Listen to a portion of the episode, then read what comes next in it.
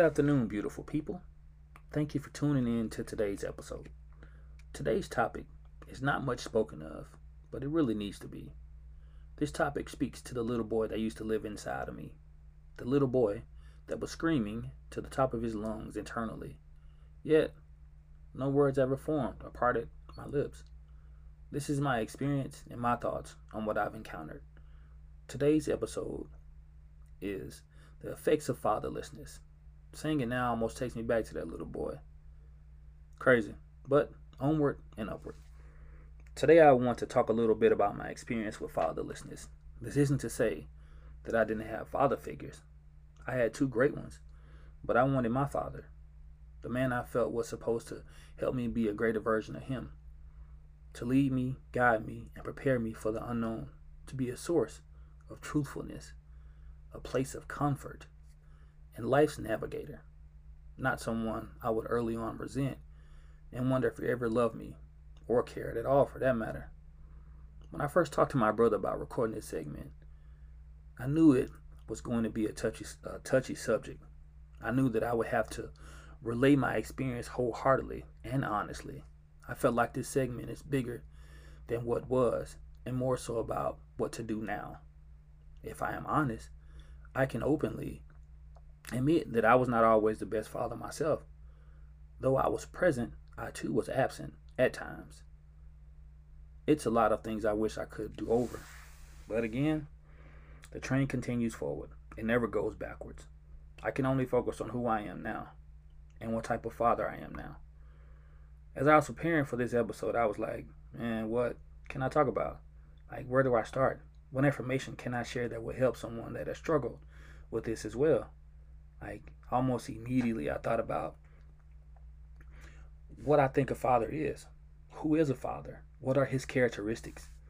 Well, my answer now is probably a bit different from what I thought a father was growing up, now that I am a father myself. As a kid, I thought a father was a superhero, like the person to save me from everything, to show up on my birthday, Christmas, and just because to shower me with love and gifts. But that perspective is a lot different now, being that I'm a father myself. I'm not saying that a father not is supposed to be a Superman. He is, but on a deeper scale.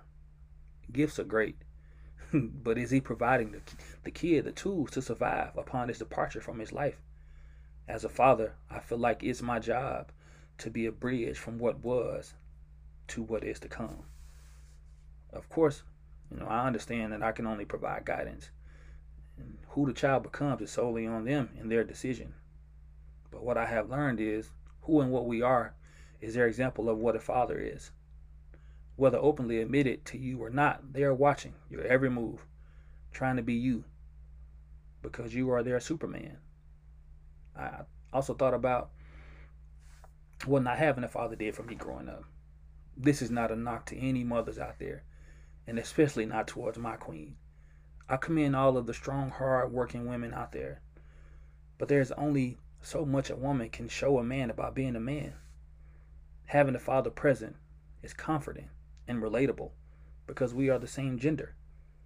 He can better relate when you're starting to change because of puberty, and that sucks, by the way.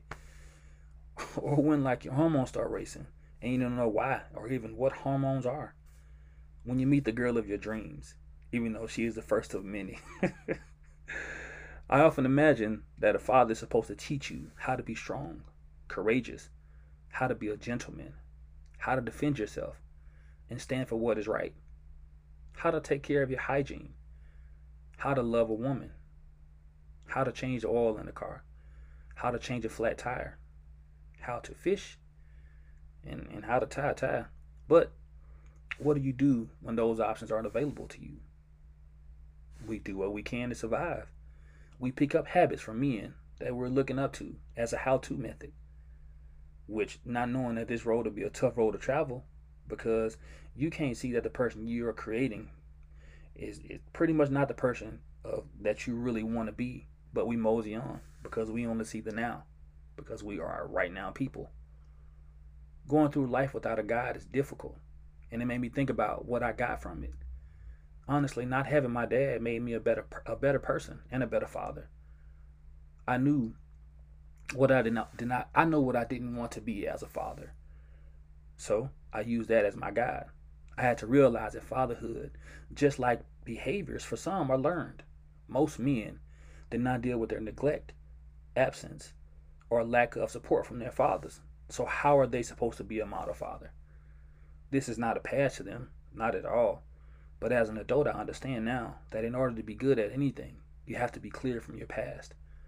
Past hurt, past pains, past traumas. But as a kid, all you see is their absence from you. You would rather have a broken father than no father at all. I am sure that there are people out there that can relate, but for those that don't, I'm glad you had it better, honestly. This is by this is by no means a dig at my father or any father out there, but my hope is that men deal with their traumas associated with the lack of their fathers. It took me a long time to get to a point to where I was not bitter by it. As a child, venturing through life alone makes you angry, cold, and it and you don't trust people. I can't speak for most people that dealt with the effects of fatherlessness, but it was tough on me growing up. I wanted my father present, just to feel loved, cared for, desired as a kid. But then that news flash hit, you know. He wasn't there. He wasn't going to be. But I had to learn that it gets better if you have someone that genuinely cares for you and wants to see you be better and do better.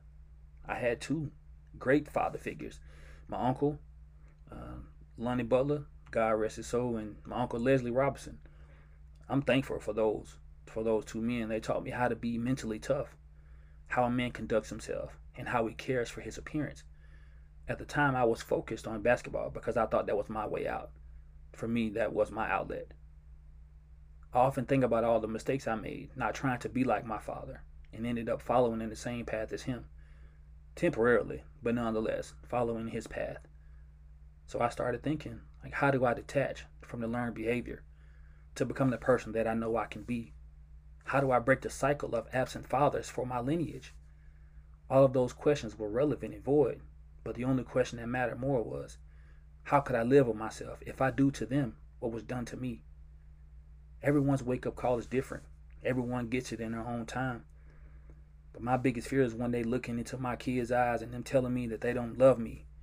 I had to change. Not for them, but for me. I had to become what I knew I could be. But what was the first step to becoming super dad? I can laugh at it now, but that was what I thought. That's that was the thought that came to mind early on. Like, what is a super dad anyway? I don't know, but whatever it is, that's what I wanted to be. What didn't come to mind was I already had the guide. Everything my uncles were was exactly what a dad was. They took time to teach me about life. They devoted hours of their time to me, and they had their own children. They gave me a foundation, and all I had to do was be who I am and add to their pedigree, right? Partly. Could have been. But what I failed to realize is that I needed to deal with my heart's posture because in order to have anything good, pure intentions must be present. So I started dealing with my feelings towards my father and how I felt about myself. It was hard. It was it was so hard because I had so many questions that I knew I would never get the answers to. So I had to forgive him. At this point in life, it stopped being about what happened to me and started being about what I am doing as a father. The biggest lesson from all of this was realizing that sometimes absence is a blessing no matter how hard, how painful, how crappy it is. Sometimes it's for your good. It may not seem like it, trust me, I know, but it is. What I found out about absence was it allows you to focus on yourself and to figure out who you are.